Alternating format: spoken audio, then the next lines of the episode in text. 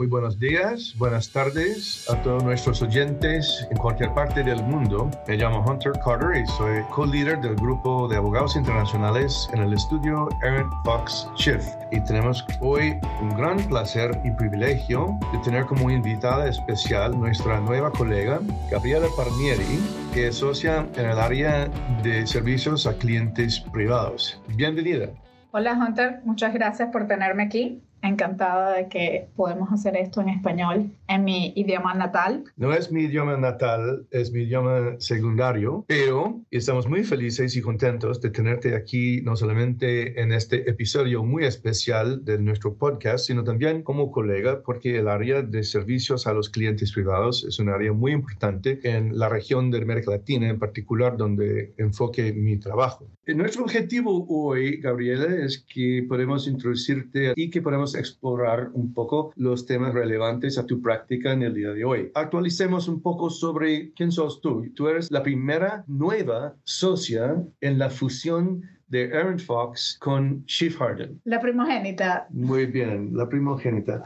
Contame un poco sobre tu trayectoria, tu experiencia. Sí, acabo de comenzar. Estoy feliz de estar acá con ustedes en la firma. Yo comencé en Venezuela como abogado en el departamento de corporativo de un despacho internacional. Luego me vine al comienzo de los 2000 a Nueva York y he estado ejerciendo desde entonces acá en Nueva York en el área corporativo y tributario. Por los últimos 14 años, yo me he enfocado en dar asesoría legal a individuos y familias de alto patrimonio que tienen negocios o inversiones en los Estados Unidos. Yo los asesoro en todas las fases y en todo tipo de inversiones, desde cómo estructurarlas hasta cómo venderlas. Y bien sean inversiones directas como comprar un inmueble o invertir su capital en una empresa que está manejada por otra persona, o sean inversiones indirectas donde el cliente es un inversionista pasivo en un fondo de inversiones. Los contratos típicos que yo negocio y redacto son todos los que tienen que ver con Venture Capital Agreements,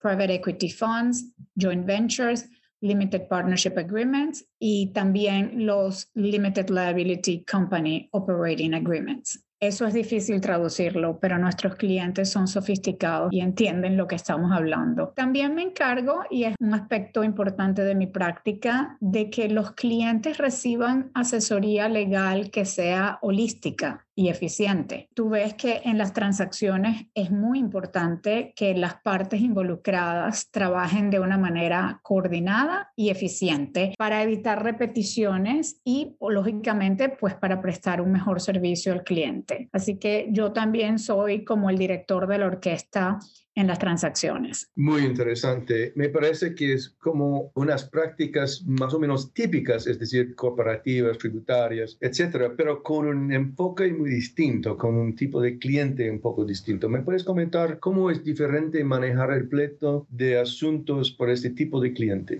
Es muy interesante porque lo único que cambia es el enfoque del cliente. La ley, salvo con algunas excepciones, no distingue entre un inversionista institucional o un inversionista individual. Lo que lo hace diferente es el proceso, la logística y los asuntos que realmente el cliente individual le preocupan. Te doy varios ejemplos. Primero, la decisión de invertir no la está aprobando una junta directiva que tiene el deber legal de proteger el dinero y reportarle a los inversionistas. En nuestro caso, la decisión de hacer una inversión la está tomando un ser humano que tiene emociones, familia, que se enferma, que se puede morir y probablemente no es un experto en leyes o finanzas. Por lo tanto, como abogado de clientes individuales o private clients, como les llamamos acá, no solo debes entender la ley, sino que también debes entender la motivación del cliente, su contexto familiar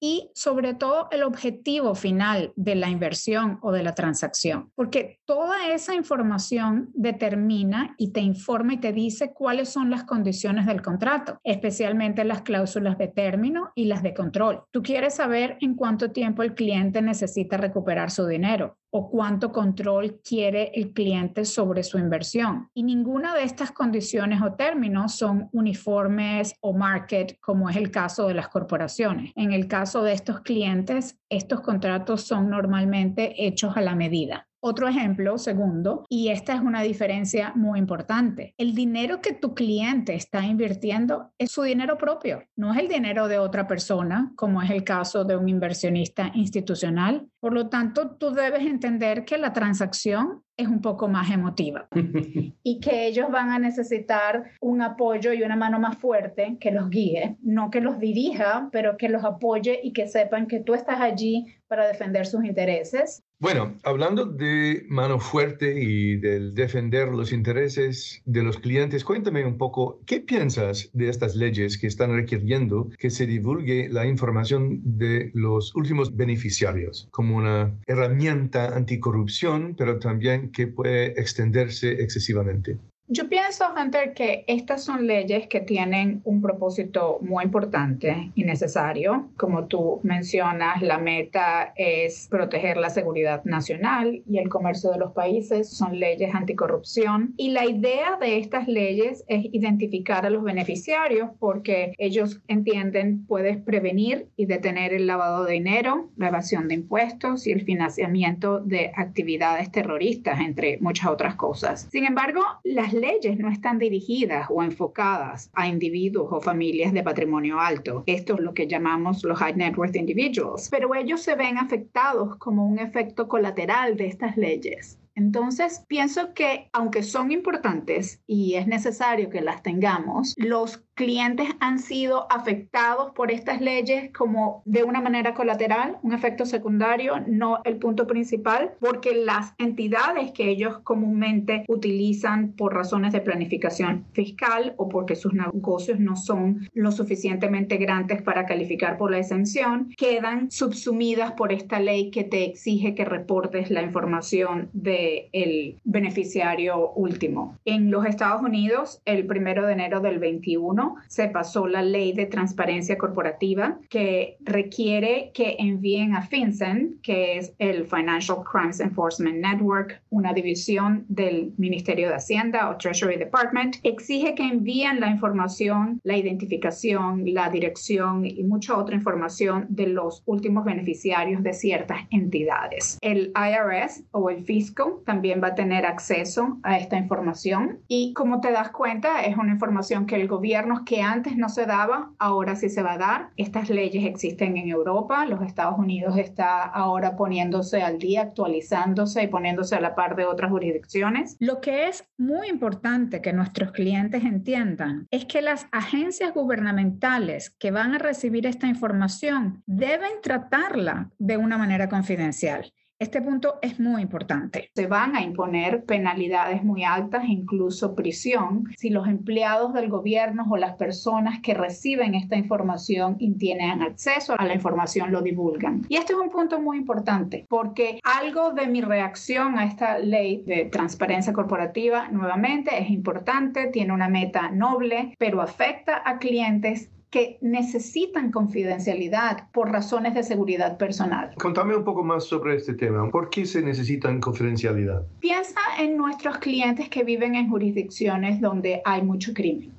En algunas de estas jurisdicciones, la información que los individuos envían al gobierno es vendida a redes criminales y eso es ciertamente un riesgo que los clientes quieren evitar. ¿Es muy difícil o no, Gabriela, para los clientes suyos de, por un lado, acatar las normas buenas con buenos fines, como divulgar información relacionada con declaración de rentas y pagar impuestos y cumplir con las leyes contra la corrupción, pero por otro lado, de confiar en el gobierno y en las personas o funcionarios que trabajan por el gobierno, de no divulgar esa información para fines ilegales?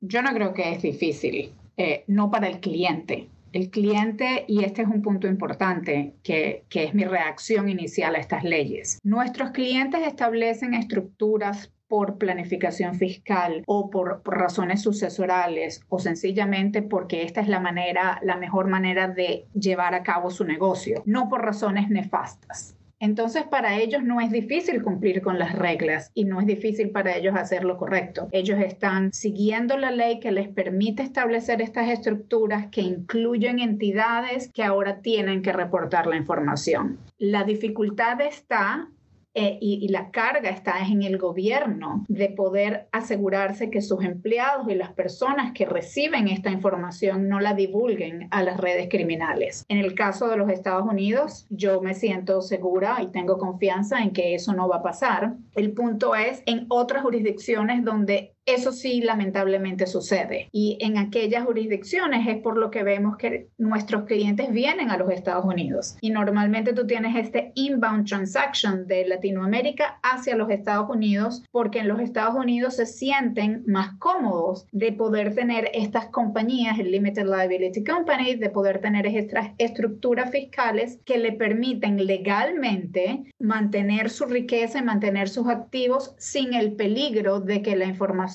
caiga en redes criminales. Entonces dirías que en conclusión no ves un impacto negativo resultando de estas nuevas leyes o nuevas herramientas anticorrupción. No, no lo veo. Creo que, que lo que es importante, el mensaje que quiero aclarar es del hecho de que tienes que reportar tu información de acuerdo a una ley que se está utilizando para combatir lavado de dinero no significa que tú estés lavando dinero. Sencillamente tú como cliente privado estás siendo parte de una ley que te subsume a ti, pero esa no es la razón por la que tú tienes que reportar. Tú reportas porque tu entidad es parecida y califica de la misma manera que las entidades que otras personas que lo utilizan para otros propósitos califican. Cuando se habla de compliance con, por ejemplo, los regímenes de sanciones, por ejemplo, en respuesta a la invasión de Rusia, también existe un concepto que nuestro socio Matthew Tuckband ha hablado con nosotros en otro episodio del podcast, y el concepto se llama overcompliance, y es cuando la gente reaccione excesivamente frente a una regla, una norma, por ejemplo, una sanción que se aplica a tema X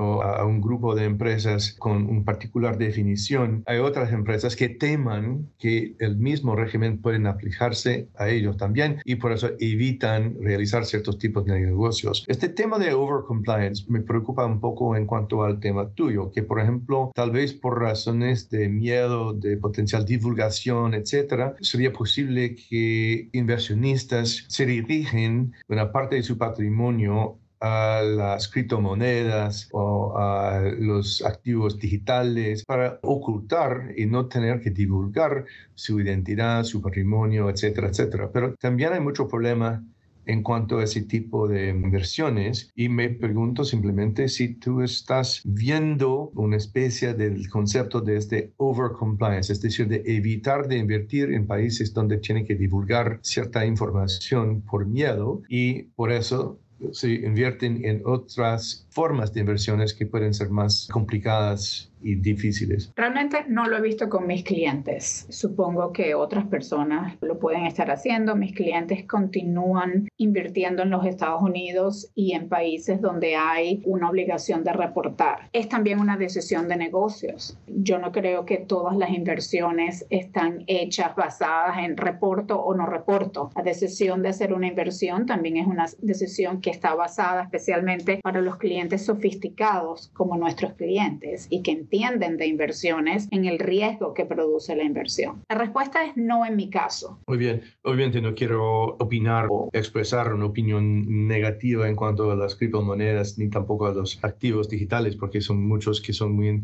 creativos, inventivos, que pueden resultar muy eficientes y todo eso por algunos inversionistas. Solo me pregunto si es verdad o no lo que se ve a veces en los titulares, que por seguridad, por privacidad en la época moderna, que cada vez más uno está viendo a los inversionistas sofisticados adquiriendo ese tipo de activos en comparación con los más tradicionales. Y tú me dices que no, no tanto. No en el caso de mis clientes, pero es probable que esté sucediendo. Creo que en el caso de los clientes con los que yo estoy tratando directamente, ellos están tomando sus decisiones basados en la viabilidad de negocios, de, que how profitable la inversión va a ser, más que reportar que va al punto de que reportar para estos clientes no es un problema, sencillamente es una tarea que tienen que hacer y que nosotros tenemos que asesorarlos en cuanto a cuándo lo deben hacer, cómo lo deben hacer, verificar que no tienen cláusulas de confidencialidad en sus empresas que les permite hacer este reporte, pero no un asunto que los le haga una conexión con un lavado de dinero o que tengan que evitarlo. Pues una cosa siempre nos dicen en la Facultad de hecho es evadir impuestos y otra es evitar impuestos. Y precisamente en nuestra región, como tú hablas, hemos visto costumbres en las últimas décadas, la verdad, en que ingresos o activos que tienen un origen fuera del país X han sido canalizados o colocados en un holding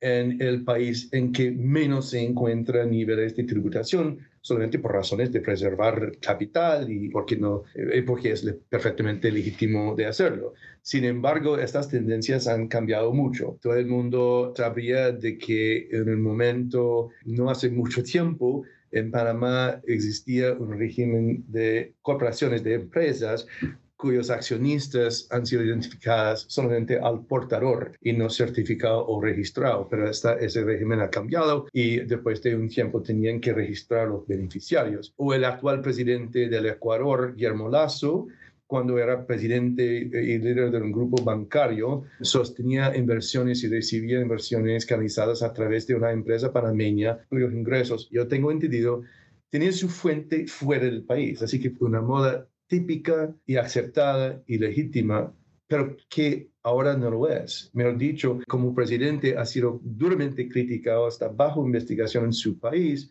para determinar si fue o no legítimo organizarse de esta manera. Me imagino que para ti y para nuestros clientes o tus clientes o family offices o high net worth individuals es difícil actualizar con estos cambios y tener que cambiar las estructuras constantemente. Contame un poco, comentas para nosotros un poco cómo es que tienes que ajustar los programas de inversión para sus clientes constantemente.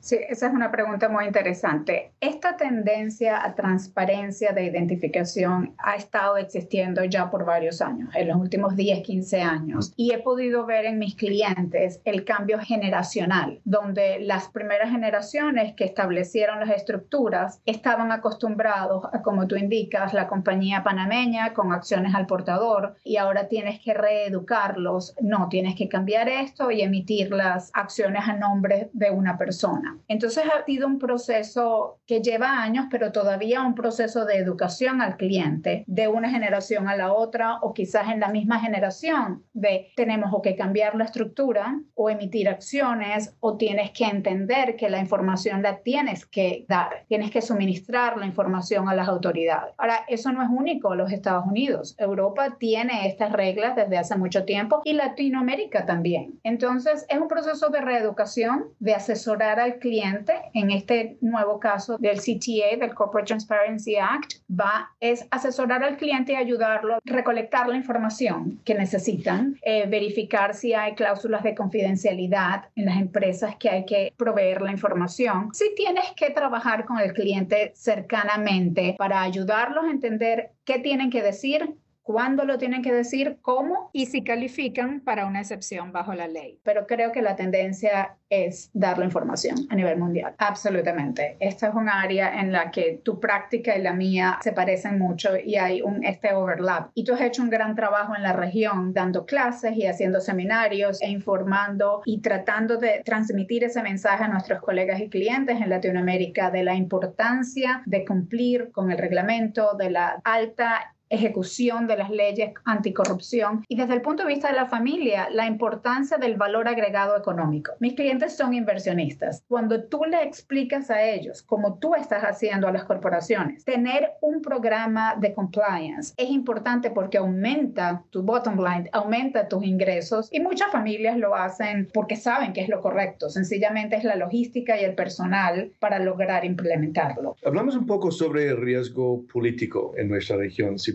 me imagino que ves muchos clientes que se sienten o ya afectados o impactados por cambios políticos en sus países o que están mirando hacia un futuro en que tienen anticipación de potenciales cambios. Yo recién me regresé de Chile, ahora tiene un nuevo presidente, tiene una convención constitucional, un constituyente, revisando una constitución que viene de la época del gobierno militar de Pinochet y ahora están adoptando cambios que han generado inestabilidad en los mercados o por lo menos inseguridad en ciertos sectores. Hemos visto en el Perú un cambio político hacia la izquierda Y ayer eh, precisamente vimos que la inestabilidad social, tal vez pasado también en la pandemia y todo eso, la inseguridad económica del país, se ha convertido una vez más en grandes manifestaciones. El presidente ayer asumió el poder de decretar un, casi un toque de queda dijo que no estuvo un toque de queda, pero indistinguible de un toque de queda en el país. O comentamos sobre Colombia, que tiene elecciones la primera vuelta en mayo y resulta que los candidatos de la izquierda y la derecha están debatiéndose entre ellos, casi olvidando los candidatos del centro y está generando, en tu opinión, estos riesgos políticos eh, cambios importantes con respecto a cómo sostener las inversiones internacionales de las family offices o los inversionistas en la región. Absolutamente, la respuesta es sí. Los cambios políticos y la situación geopolítica de la región sin duda alguna afecta la tendencia o las ganas de hacer una inversión fuera de tu país o la intención de emigrar a otro país, lo cual también es algo que es parte de mi práctica porque mis clientes se preocupan y están interesados en entender las materias de inmigración, las materias tributarias. Entonces, el efecto que los cambios políticos tienen en las inversiones es directo, es dramático Tú buscas proteger tu capital y buscas una jurisdicción que tenga un régimen legal estable, donde haya un sistema político que sea por lo menos más estable. Ningún país en el mundo está libre de no poder colapsar, pero tú buscas estas jurisdicciones donde tengas una economía estable, un sistema legal estable y un sistema económico y un sistema político estable. Los Estados Unidos sigue siendo y continúa siendo para Latinoamérica basado en la cercanía con la región y la trayectoria, la historia política y económica de los Estados Unidos, continúa siendo una de las jurisdicciones más atractivas para invertir. También no quiero olvidar o dejar de mencionar la parte de la criminalidad que existe también en nuestros países y en Latinoamérica y eso afecta mm. también la estructura mm. porque tú buscas privacidad, tú buscas, ¿verdad?, establecer estructuras donde tu identidad, por razones de evitar el crimen, de no someter ¿verdad?, sea protegida. Y es importante que los gobiernos y el abogado que está trabajando contigo entienda eso, entienda que privacidad no es sencillamente yo quiero evitar o minimizar impuestos. A veces es una razón de seguridad personal por la que los clientes lo piden. Y más de seguridad capital es lo personal. Así entiendo perfectamente. Estoy, la verdad, muy preocupado y es una cosa que se ve mucho en mis trinos sobre el estado actual del Estado de Derecho en la región. Y veo en ciertos países la politicización de la fiscalía, por ejemplo, que ha sido mencionado mucho en algunos informes investigativos en esta semana eh, saliendo de Colombia. Estoy preocupado con el Estado de Derecho en cuanto a la judicatura. Los jueces, las jueces independientes en Guatemala han sido hasta castigados, amenazados, forzados a exiliarse y estamos preocupados por ese tipo de cosas en distintos otros países. Y Obviamente, durante siglos hemos visto una evolución muy positiva en cuanto a mejorar el estado actual del Estado de Derecho. Yo creo, y estoy concuerdo en eso con varios expertos, que se ven mucho cosas que deben darnos una pausa y pensar cuidadosamente con respecto a sostener inversiones en ciertos países o hacer o realizar nuevas inversiones en estos países o sacar el capital vi recientemente, nada que ver con de Derecho, creo, pero he visto que ha habido mucha salida de capital de Chile, que es un país muy rico que ha generado mucho interés de los inversionistas. Y vamos a hablar en un momento sobre el crecimiento de inversión en la región, por las buenas noticias, pero hablando sobre esta inestabilidad del Estado de Derecho, ¿es meramente una cuestión para los politólogos o por los activistas de derechos humanos o tiene relevancia para los inversionistas? No, absolutamente. Es otra versión de lo que acabamos de conversar. La falla o la inestabilidad del Estado de Derecho jurídico, al igual que político o económico, lleva a los inversionistas a proteger su capital y a buscar jurisdicciones donde esa inestabilidad no existe. Y tienes razón, eso ha existido por muchos años. Creo que estamos entrando a nivel mundial en una fase donde desde los últimos 20 y 10 años la región ha ido por un proceso de inestabilidad política y de cambios políticos que no están favoreciendo a los inversionistas, que no son medidas que estimulan la inversión en la región, lo cual es una gran pena porque el capital intelectual existe el capital de dinero, existe el talento está en la región, pero no existe la protección, ¿verdad? O la seguridad de que si tú inviertes este capital y tiempo de tu vida dentro de la región, vas a recuperar tu inversión. Sin duda alguna que sí, eso afecta a mis clientes. Vemos el riesgo político país por país y no podemos evitar de hablar de tu país de origen, que es Venezuela, y hemos visto una larga experiencia de capital saliendo del país, de criminalidad a altos niveles del gobierno, de personas acusadas de los crímenes, de participar en tráfico de armas y narcotráfico, trata de un blanco. Eso es súper, súper malo. ¿Crees tú que ese gobierno tiene efectos aislados en la región o ves tú que tiene potenciales efectos negativos en los mercados de otros países donde tú tienes clientes o inversiones? Bueno, esa es una pregunta que es muy sensible para mí. no tan sencillo tampoco, pero reconozco. No es ni sencilla y además es muy emotiva para mí. Yo me vine a este país hace más de 20 años y amo muchísimo a mi país, Venezuela, y me da mucha tristeza ver lo que ha pasado. Creo que no ahora, desde hace 20 años, el efecto político de Venezuela y la situación política de Venezuela ha afectado a toda la región latinoamericana. Se están copiando ideas que tristemente ya se saben, ¿verdad? Porque Venezuela ya lo vivió y tú ves ahora en otros países quizás como Argentina que están replicando una figura que se sabe es fallida, que se sabe va a arruinarte y sin embargo lo replican. Tienes además los otros países que están abrumados por la inmigración venezolana también que ha pasado y la fuga de capital y de talento de Venezuela es dolorosa, ni hablar de las familias que se dividen. Mm. Es una situación terrible, pero para responder tu pregunta en especial, sí, sin duda alguna, el efecto y la situación de Venezuela, que ya lleva muchos años, ya suficientes años como para que los otros países entendieran,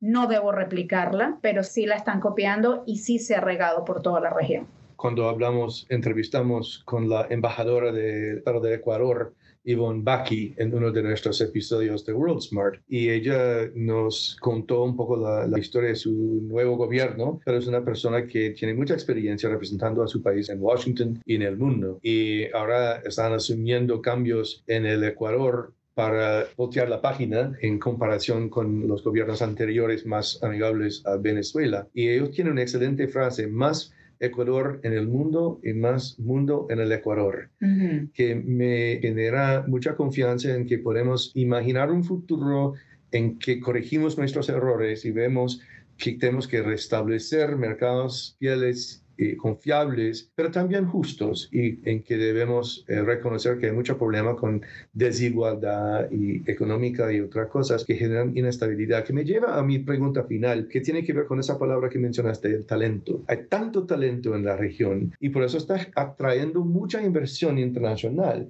vi el otro día y que comenté, creo, eh, sobre un nivel extraordinario de inversión en la región de América Latina en particular, pero en distintas regiones del hemisferio. Y eso lo veo muy positivo. Conozco obviamente a varios inversionistas y entrepreneurs que están estableciendo nuevos negocios que me parecen que pues se puede comentar generalmente están destinados a solucionar problemas sociales a través de métodos o sistemas de las empresas que son justos, pero también generan una inversión positiva. ¿Nos puedes comentar cómo tú ves este fenómeno que a pesar del riesgo político de la región, la inestabilidad, la experiencia mala en países como Venezuela, los que han copiado a Venezuela, que ahora en el hemisferio tenemos una inversión muy, muy grande en los startups. Déjame responder poco a poco porque hay varias partes en tu pregunta. Primero que todo, la meta final para todos los inversionistas y los latinos es que haya igualdad, justicia y un trato humano a todas las personas, independientemente de tu tendencia política o del gobierno. Lo que tú deseas es que todo el mundo pueda comer, que todas las personas tengan acceso a educación y que todas las personas puedan ir a un hospital y el hospital esté adecuadamente lleno con las medicinas y los insumos que necesita. Esa necesidad, ¿verdad? Y esa meta principal de crear esta igualdad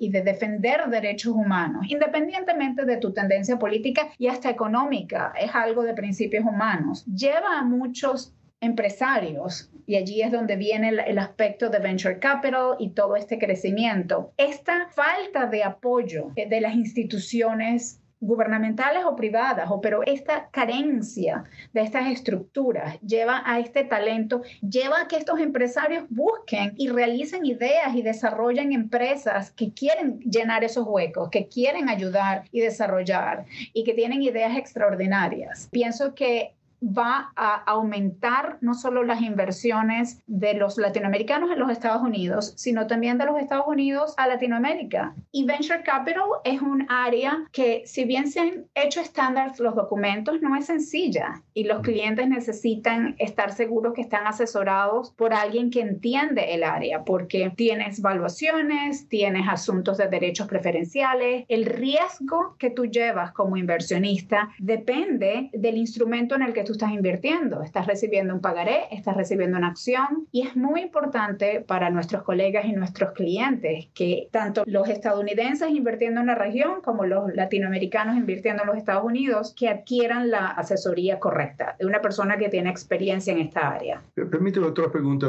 al mismo tema. Me imagino, dado la gran escala de este tipo de inversión en startups, obviamente que se necesitará, no sé, protección de propiedad intelectual, sino también de, de los recursos de la empresa, sino de los inversionistas. Es súper complicado y sofisticado como combinar todas las obligaciones jurídicas o legales que se deben cumplir. Pero me imagino que es un mercado que ha madurado, digamos, un poco hasta un cierto punto en que uno como tú quien conoce, entre comillas, el mercado, qué es mercado, qué es lo que espera el mercado para manejar y canalizar este tipo de inversiones, ha podido organizarse y solidizarse un poco alrededor de ciertos patrones para generar un poco más de confianza en los inversionistas y para redistribuir su capital y diversificarlo en inversiones destinadas a la región, pero protegidas regionalmente y internacionalmente. ¿Nos puedes comentar un poco sobre cuál es el mercado? ¿Qué es el mercado? ¿Ese es un momento flash solamente para el deseo de invertir en las empresas, startups en la región? ¿O tú crees que es un mercado que ya ha madurado y can continuarse madurando aún más? Yo creo que es un mercado que no está naciendo, pero tampoco está completamente maduro en mm. la región. Yo pienso que hay mucho crecimiento, especialmente si queremos pensar que se están estableciendo las mismas estructuras legales. Vamos a verlo desde un punto de vista legal, porque económico siempre ha habido inversión, mm. siempre ha habido empresas que están comenzando. Pero este concepto de startup venture capital, donde tú tienes el inversionista que quizás no es parte de la región, que quiere invertir y va a hacer el pagaré que se convierte en acción, creo que esto está naciendo, es un adolescente que puede seguir madurando en la región y que tiene muchísimo potencial. Y nuevamente nosotros tenemos colegas en la región que son sumamente sofisticados e inteligentes y que lo saben llevar. Y quizás la complejidad empieza cuando, al punto que tú dices, queremos hacerlo internacional. Para terminar, ¿qué tienes como otro comentario relevante? Yo creo que es muy importante que haya fe en la región, que continúe existiendo esta credibilidad del talento que existe en Latinoamérica. Yo espero que muchos más de mis clientes estadounidenses continúen invirtiendo en la región y que los latinoamericanos, por su parte, también entendamos la importancia de proteger nuestro capital, de proteger nuestra seguridad y de quizás invertir en otras jurisdicciones. Pero finalmente creo que mi meta final es poder asesorar a ambos mundos, ¿verdad? Poder ser este puente entre ambos mundos, eh, tanto eh, utilizando la habilidad de ser bilingüe, aunque creo que tú hablas mejor español legal que yo, porque vas a la región mucho más que yo, pero esa es mi meta final, ayudarlos y entenderlos porque el, el, aspecto cultural es importante, entender. Yo no creo que cualquier persona puede asesorar en un cross-border transaction. Es un poco self-serving este comentario, pero estoy convencida que es importante utilizar a alguien que entienda ambos mundos. Este híbrido es muy importante. Muchas gracias. Muchas gracias también por las muy bonitas palabras. Creo que tú eres una persona eh, demasiado generosa y amable, pero el tema que escucho escuchándote es un tema de talento y de protección. Y yo también me siento muy inspirado por el talento que veo en la región, soy muy inspirado por los inversionistas que han establecido nuevas empresas, que han solucionado en el área de fintech en particular o, en distintas áreas de protección de propiedad intelectual, que han podido establecer nuevas empresas con soluciones a los grandes problemas sociales que hay en la región. Y cuando estoy en Santiago, en Bogotá, en Lima, o en México, o São Paulo, veo constantemente que los profesionales o los clientes empresarios o los abogados y las abogadas en la región son personas demasiado capaces por su talento, porque yo creo que sus metas son mucho más grandes y más complicadas tal vez que las nuestras. Estamos en un mercado demasiado sofisticado, sí, pero tenemos distintos tipos de riesgo en la región que no se ve tanto aquí en nuestro mercado en los Estados Unidos. Absolutamente. Los retos que nuestros colegas enfrentan allá son completamente distintos a los retos que nosotros enfrentamos acá. Y yo no tomo a la ligera lo que significa ser una mujer latina trabajando en Nueva York como abogado. Creo, mm. entiendo perfectamente lo que eso significa. Me exijo mucho a mí misma y trato de dar lo mejor que puedo porque entiendo que tenemos esa responsabilidad de demostrar al mundo el talento y nuestra responsabilidad para mejorar toda la situación. Buenísimo. Eh, qué grande esa conversación, esa oportunidad de conversar contigo sobre estos temas que son obviamente de mucho interés para ti, para mí, para nuestros auditores. Eh, gracias por sintonizar con nosotros